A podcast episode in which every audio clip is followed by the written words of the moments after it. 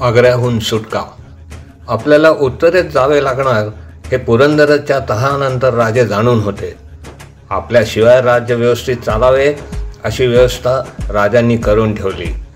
अत्यंत अडचणीच्या काळातही डोके शांत ठेवून पावले उचलणे हे राजांचे वैशिष्ट्य होते.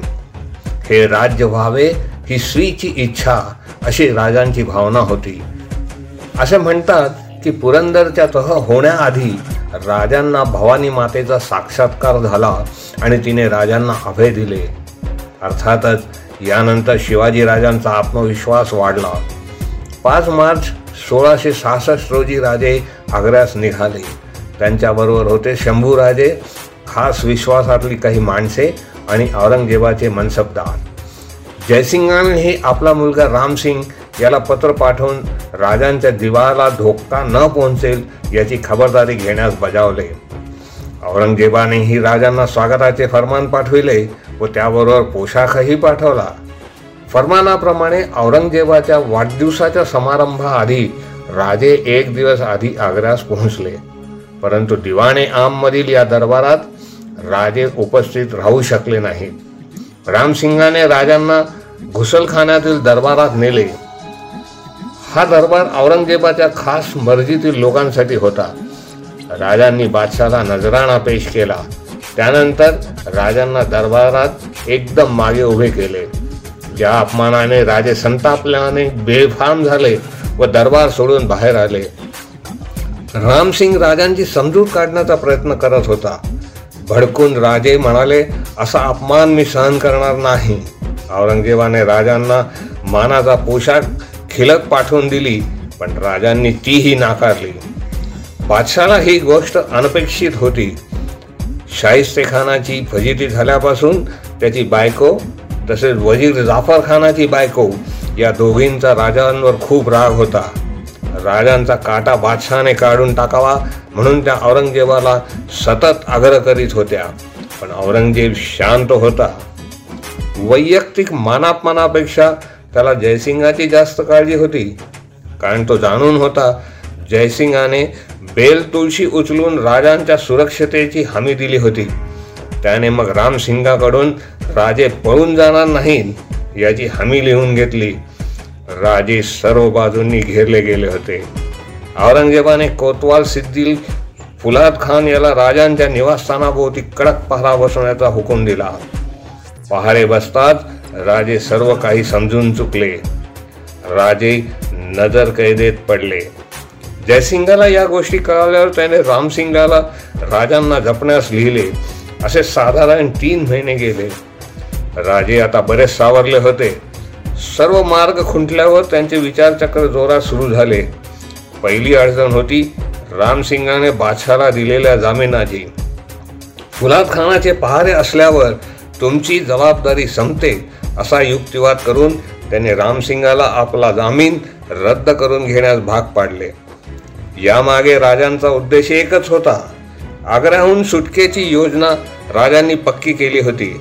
आपल्या या साहसामुळे रामसिंग व पर्यायाने जयसिंगाचा बळी जाऊ नये हीच राजांची इच्छा होती.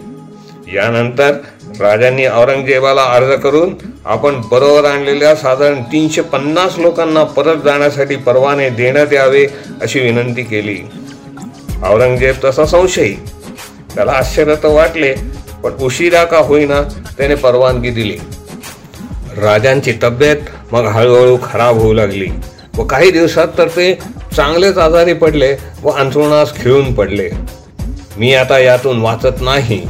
साधू संत बैरागी फकीर यांना दानधर्म करण्याची परवानगी द्यावी ही राजांची विनंती औरंगजेबाने मान्य केली. परवानगी मिळताच राजांनी जोरदार दानधर्म करण्यास सुरुवात केली. मिठाईचे पेटारेच्या पेटारे शहरातील साधू संत फकीरांना वाटण्यात येत होते. निवडक लोकांना मिठाईसोबत द्रव्यही मिळत होते. मिठाईचे पेटारे पहाऱ्यावरील सैन्य प्रथमतः सक्तीने तपासत होते. पण हळूहळू त्यात ढिलेपणा येऊ लागला. औरंगजेबाचा सरदार फिदाई हुसेन याच्या वाड्याचे बांधकाम चालू होते. बादशहाने वाडा लवकर पुरा करण्याचे आदेश दिले.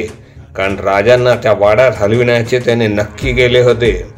वाड्याचे काम जसे पूर्ण झाले फुलाद खानाने राजांना निरोप पाठविला. स्थलांतराचा तारीख दिली होती अठरा सप्टेंबर सोळाशे सहासष्ट. राजांनी याचा अर्थ लगेच ओळखला. सतरा तारखेला राजे खूपच आजारी पडले. संभाजीस बाहेर जाण्याची परवानगी असल्यामुळे सोबत देऊन राजांनी त्यांना ठरविलेल्या ठिकाणी आधीच पाठवून दिले. संध्याकाळी राजांनी वेश बदलला. एका भोयाला बाहेरच ठेवून राजांचा एक माणूस मिठाईचा पेटारा घेऊन आत आला.